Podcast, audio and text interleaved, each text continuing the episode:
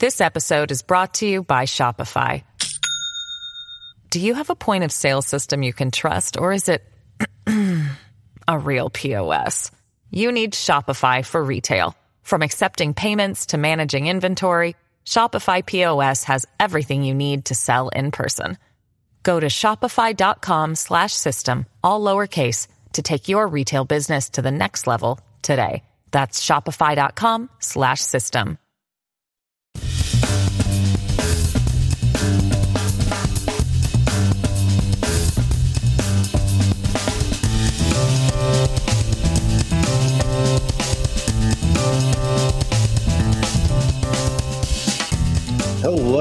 welcome to the Stockout. This is your show on FreightWaves for all things related to CPG and retail industry. I think this is going to be a second show in a row. We focus more on the retail industry than the, the CPG industry, but uh, we'll try to make up for that next week. I'll find some good CPG uh, stories. Um, Grace, good to see you. Did you do any Black Friday shopping this time?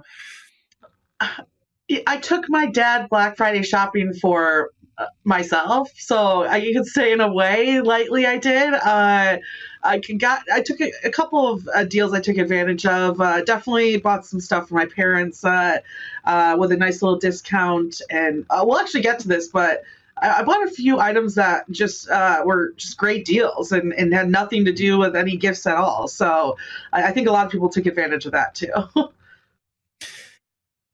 Yeah, same thing here. I got myself a new gym membership when I was going to close down, which actually a lot of them have closed down. That's why I kind of think um, people are not renewing their gym memberships. But that was just a good a good deal. It had nothing to do with a gift or anything. But it seems like there were a lot of, of, of discounts um, competing for for your dollars. Um, so it kind of goes into our first um, topic here, which you know I was reading through a number of articles yesterday on Black Friday and it sort of paints this mixed picture of consumer health. And I mean, we, we talk a lot about this on various FreightWaves shows, you know, how, how's the consumer doing? But there's, there's some that, that kind of give you a picture in kind of real time, like MasterCard, they have the spending pulse, and it says that retail sales on Black Friday grew 2.5% from last year. They said in store grew 1%, online grew um, about 8% you know, you mentioned that the NRF, National Retail Federation, was expecting like a three to four percent growth overall. So, so, so, maybe a little bit below that. But then there was this other, source, Adobe Analytics, was saying that Black Friday was up seven and a half percent from last year. So, you know, I don't think either of those really see anything. So, I think it's maybe safe to say kind of growth in the mid um, mid single digits. And if if that was the only thing you could have to look at, you would think the consumer was doing just fine. I mean, even though it's not adjusted for inflation, not really clear what impact inflation is having on some of these deals. I mean, it seems like maybe the, there, there were such deals that there was actually deflations in some of these categories. Um, some of what Walmart was talking about was kind of deflation. So if you look yeah. strictly at that, you would think that the consumer is really healthy. And I think the counterpoint to that is that consumers are clearly putting more on credit cards. You have that SONAR chart, the revolving credit outstanding, which, you know, yeah, for a long time it keeps rising, and now it's maybe starting to um, settle in uh, up there at almost 1.3 trillion. That's total revolving credit. Uh, credit cards are a little over a billion of that, but that little flattening out, I think, um, suggests consumers are maybe getting a little, little, bit tapped out, like we'll, we'll see in a couple slides here. But credit card balances rose 1.6% October from September month over month. So that's versus 0.7%, which is seasonally normal.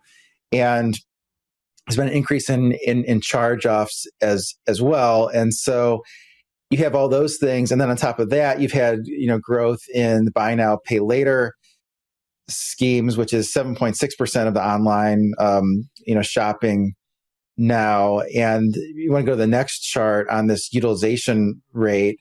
So this is the the the the, the thing. I mean, I, I, would say that you know you have the, the, the credit card balances have, have risen, and you know some people would say, well, they really haven't risen as fast as inflation has. They have another chart on that that shows um, you know the, the in, credit card balance is not rising as fast as inflation. So the, the, total credit card balance is in blue. This is from the, the Federal Reserve of um, Boston. So in, in absolute dollars in blue, you see that hitting new records. If you adjust it for 2015 levels, it's still well below, let's say, the pre-pandemic you know levels. But if you go back to that previous uh, chart, is maybe the one that I think is maybe more interesting, which is showing that these utilization rates. Um, so these are credit card balances relative to how much you know credit availability there is. Those are up almost across the board, and in most cases above pre-pandemic levels. And then you look at the ones that are in that less than seventy-five thousand dollar range, and particularly the fifty to seventy-five thousand dollar range.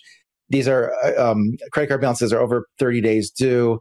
More than eighty percent of them are um, more more actually more than eighty percent are um, is is what the credit availability there is, is being used. So if it's um, you know if it's a hundred thousand, which probably wouldn't be, there'd be you know you have eighty thousand of, of, credit. So you get the idea. Consumers are getting close to, to maxed out, and then so it's it's kind of this point counterpoint of on the surface, retail sales are strong. Beneath the surface, there's some shaky things, and then you bring up some good points about um, you know buy now pay later. How, how would you summarize that?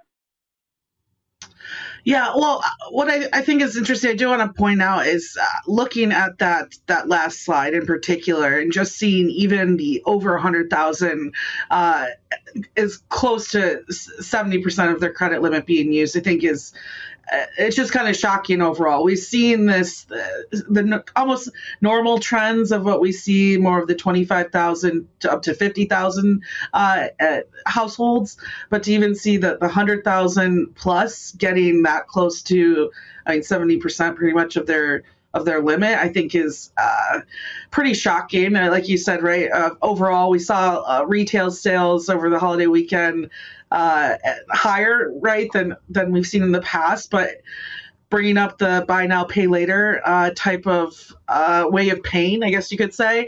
I think what we're seeing is uh, uh, most Americans trying to push off what they're spending now into the next year, uh, and even more so then you get into, uh, of course, the charge offs, which is rising, and, and so that's what I was interested. Okay, as we have more of these buy now pay later's that came out just a few years ago, I mean their charge off rates are getting just pretty much about the same now as what we're seeing on credit cards, which average around around 2.38%. I believe that's figures from last year. Uh, now in 2021, they're at 2.39%. So pretty much at, at the same average as credit card, which is not good because it's not supposed to be used like a credit card and actually can depending on how many you have and, and how you used it in the past can actually hurt your credit score more than even the credit card delinquencies as well um, and I believe, yeah, the CFPB found uh, at least last year that 10.5% of all customers using uh, the buy now pay laters were charged at least one late fee. And if that was last year, I can't imagine what that uh, rate will actually be this year when they report on that too. Uh, so it's it's quite concerning, I think, for me to kind of see this and and see how many of these uh, uh, type of companies are out there now. I mean, you have a firm, the name ones off the top of my head, Affirm, Klarna, Afterpay. Um, uh, there's Zip now, right? You can do through your Apple Card.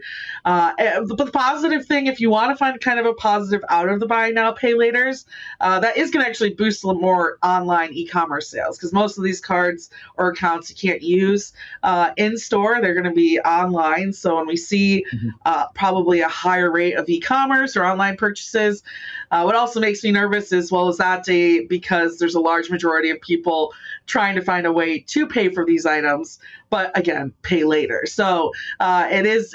I think it's going to be pretty. Uh, pretty interesting for us to watch the credit card utilization as time goes by uh, because I can just imagine if we're seeing more and more of those groups get higher into the new year, well, we can just imagine what's happening in the buy now, pay later space as well. So, what are the penalties like if someone doesn't pay um, when they're supposed to pay? So I believe that there's uh, like a heavy fee that you pay because uh, unlike credit cards, there is no technical interest rate. So I imagine what they make most of their money off of is when you do miss a payment, uh, that uh, it, you of course uh, have to pay a high penalty. What I find interesting is at least the one that I've used in the past is you can't connect your credit card to it. A couple years ago, I think they changed this. When a lot of these first came out, you could use a credit card, and there was a lot of reports of people paying off their fees on credit cards, which is just like uh, wonderful circle of debt, if you want to think of it that way. Uh, but now you have to attach it to a debit account. So, again, what also makes me nervous is if we say a higher charge off rate with these type of loans, well, they're collecting these straight from from bank accounts. Uh, if if they haven't either shut down their account to begin with or called their their banks and said hey don't this don't let this charge go through which uh, i'm sure you know is uh, not good when it comes to your overall credit score and and mm-hmm. clearly what you look like as a consumer when it comes time to purchase a home or or open up another line of credit that you might actually need for something that's less important than maybe some holiday gift that you bought so uh, i think what makes me nervous is how some of these are set up and really connected to your to your liquid I- income and more so just the chargebacks if we're seeing credit card delinquencies as high i'm just going to assume that we're probably seeing the same trends on the buy now pay later side as well yeah, it's still a topic I'm learning about. And I mean, what's interesting to me is I, I do wonder, um, and maybe you know this, uh, the, the buy now, pay later, you can't put it on a credit card. Is that because the Klarnas in the world don't want to pay the fees to the credit card companies? Or is it because the credit card companies view those buy now, pay later as competitors to themselves?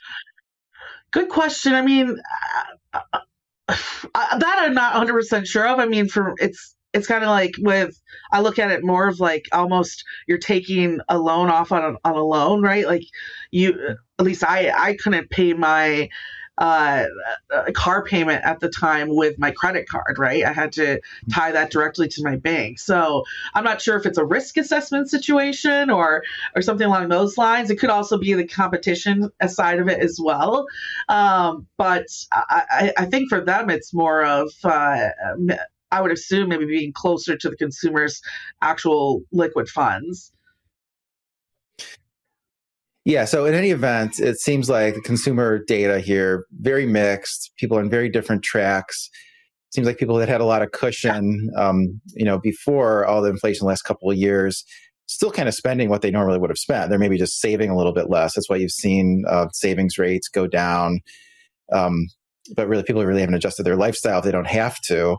Um, but at the same time, people that were just kind of kind of close to um, you know living paycheck to paycheck already you know, really getting closer to being maxed out. I mean, my concern would be that eventually you have recession and then the job market isn't so great. People lose their jobs. Well, then people are in a lot of trouble. That causes a lot of, of, of defaults and, and, and those things. We did hear from some of the retailers last week. One of the things that stood out to me, and I think one of the themes was a lot of the retailers said that they're not having trouble finding people. They're not expecting a lot of labor inflation. Um, was it Walmart that said they were overstaffed, and I think Home Depot said that um, Depot, yeah, they're, they're they're not concerned about attrition anymore either. So yeah. a lot of those big employers seem like they have enough people. Uh, so I, I, don't know how much longer the um, rising wages can um, you know help out uh, people that might have credit card debt, but yeah, the one thing I, I, maybe assume is that we'll see a lot of people file their taxes as early as possible. Mm-hmm. And so maybe some of that will get paid off right into the new year. It's a good point. Um, I want to move on to a chart that I think is kind of interesting. I mean, I think another topic is is inventory levels, and you know, there's been some debate about this whether inventory levels have been really truly right sized. Uh, so, in the white line here is a retail inventory to sales ratio. And if you just looked at this, you would say inventory levels are at a low level. I think a lot of retailers would say they're kind of in line. I think others would say it's kind of mixed by category, where um, you know some of the discretionary items are still a little bit high. I think things like furniture, apparel, is still a little high, um, but this has has come down from uh, sort of the historic levels. I think there's been some shifting where a lot of the retailers are focused in on the the items that tend to move really quickly during the holiday season, like you know, I think it was Best Buy, so they have lower overall inventory, but more video game consoles. Like they, that's kind of similar to what other, other people are saying. And it comes to me, it's interesting economic tidbits is existing home sales down um, about 15% year over year. And that makes a lot of sense with the higher interest rates and, and kind of worst time possible to buy a home. But, but, you know, with that, you know people are not setting aside enough uh, as much money to, for the for the home purchase and for transfer taxes and for retail uh, for um, retail sales of furniture. Retail sales of furniture is down about twelve percent year over year, and so even though these inventory levels are below what we're sort of accustomed to, um, you know, I really haven't heard anything about um, you know stockouts or, or items being hard to find. Have you? No, if anything, I think uh, we go back to what Walmart and a number of uh, uh, companies, retailers had said in their earnings that they're looking to take advantage even more so of some of these discounts. That's, if anything, that's what I, like I said, when I went out and shopped, there was a number of things that I was like overly surprised at uh, kind of what the product was and what the deal was. I mean, I brought this up lightly on FreightWaves now, but I think I was at Walgreens and they had like one of this like this like box set of razors with like uh, uh, shaving cream and like shaving lotion for like 10 bucks. And I was like, well, that's a steal, like any time of the year. And so I just wonder if we're going to see some more of these deals that are getting some of this uh, inventory off the shelves of some items uh, that are aren't usually on sale or promoted the way that they are. Um, when it comes to furniture, it's interesting. That's actually what I bought uh, quite a lot of this weekend for a number of my relatives, and uh, mm-hmm. personally went to Wayfair and a number of sites and and found that there's really some great deals out there for anyone who's who just want a home looking for stuff, uh, there's something that you can sure get off of uh, one of those sites in particular for a really great price. And uh, I, I, think we'll continue to see that going into. I went to a couple stores this weekend.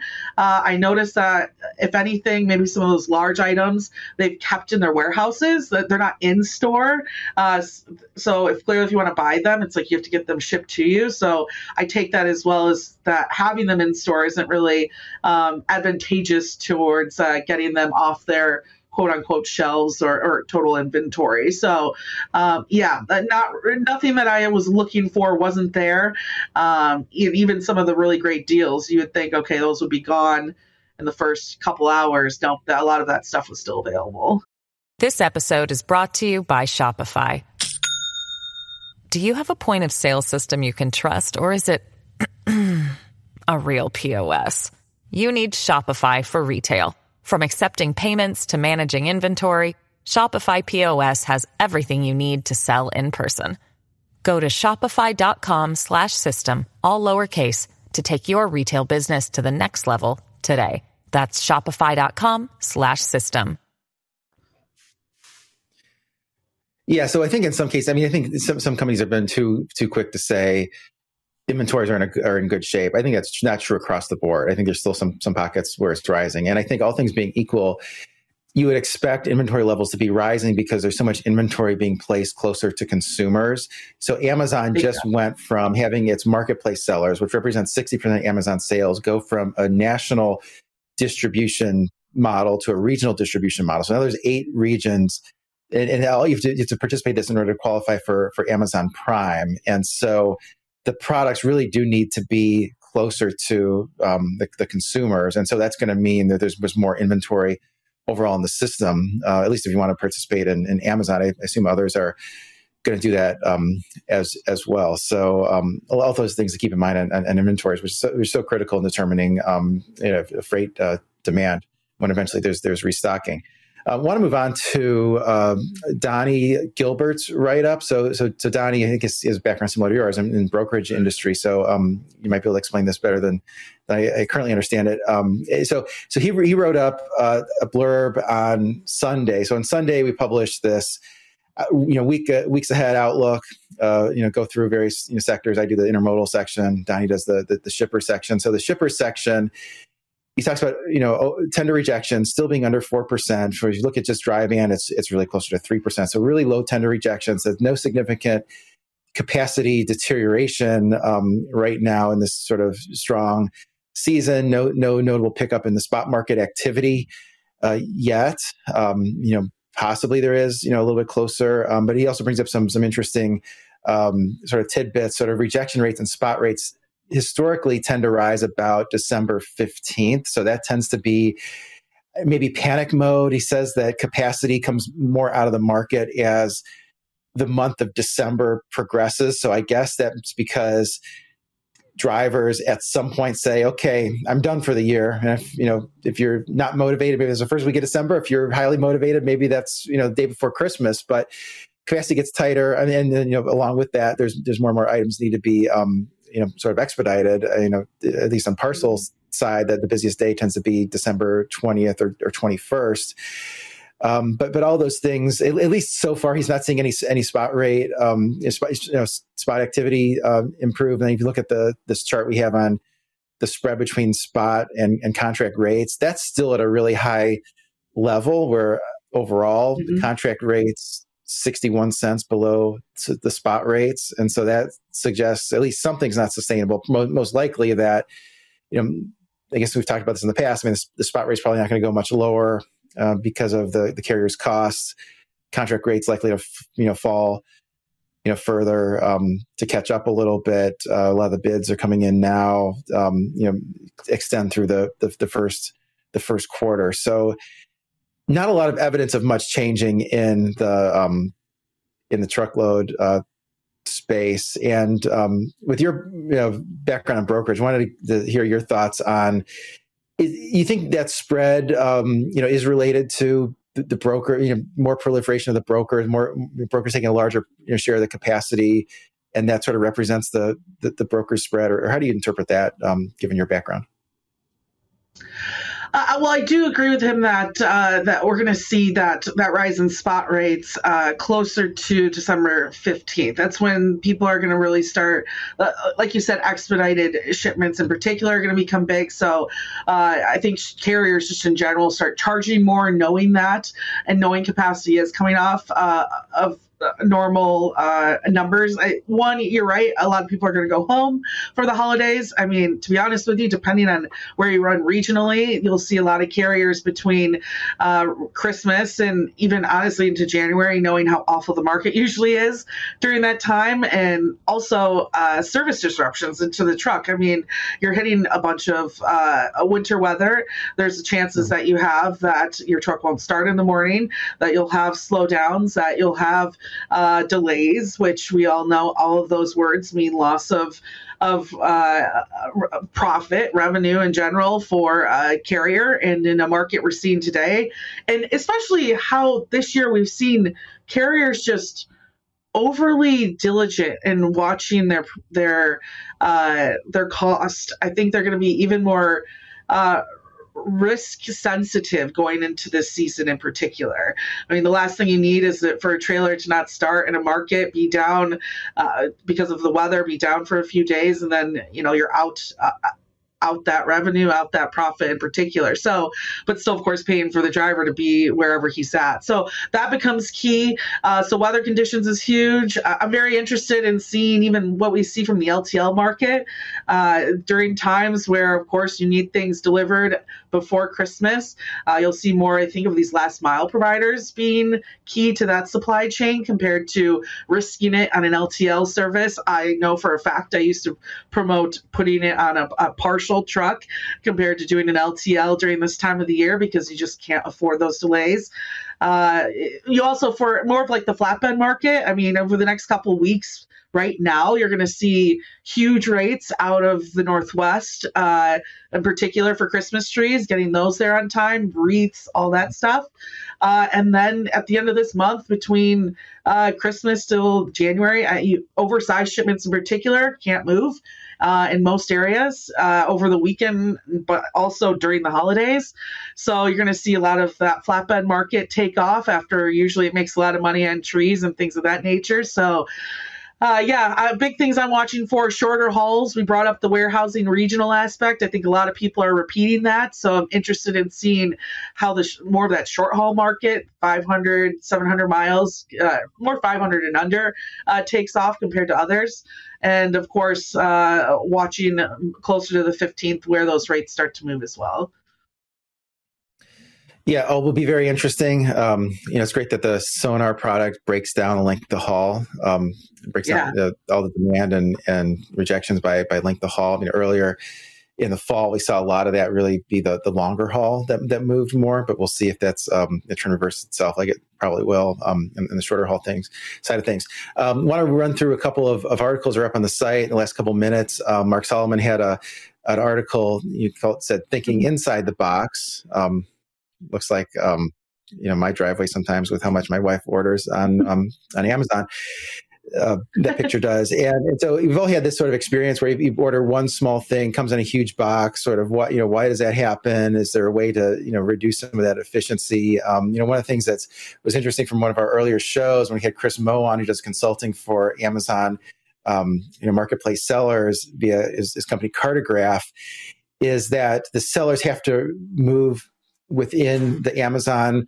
constraints and fit their products into certain size boxes. So you know th- that's something that you know shippers are pretty you know cognizant of usually is is sort of how to get things in but but he's, he's talking a little bit more about things like having one piece of you know lipstick inside of a huge box and you know he brings up that that's a, it's a it's a bigger issue for small sellers because the larger sellers can negotiate away some of these you know fees for um, for dimensional weight pricing so i thought all those things were interesting i guess he quotes some companies that have some some interesting takes on on that. Um, and then want to hit this last article here.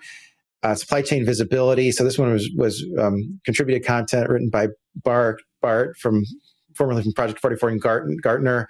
Saw him just saw him at, at the conference. Um, wealth of experience in the in the industry, talking about you know just how critical it is to be able to see your inventory kind of in real time using things like RFID chips. Um, you know, in order to fulfill uh, orders quickly, manage inventory. Um, it really makes you wonder whether there's going to be more goods moved under more of a dynamic pricing model, um, almost like yeah. there is for sports tickets, where a team's doing well, the prices go up. You know, weather looks to be horrible, prices go down. But I guess the, the more you, you move to that um, type of business model, the more you can you can do those. Yeah, I definitely agree with uh, Bart's assessment on there too. I think uh, I like that. I mean, that's the future of, of the freight tech in particular. And I think uh, obviously, if you go back and to our YouTube page and watch uh, Brad Jacobs talks, that's how he sees the brokerage space evolving into over time too. So uh, definitely one for our readers to check out. Yeah, so go check out those things, and I uh, want to wish everyone a happy Cyber Monday. Yeah.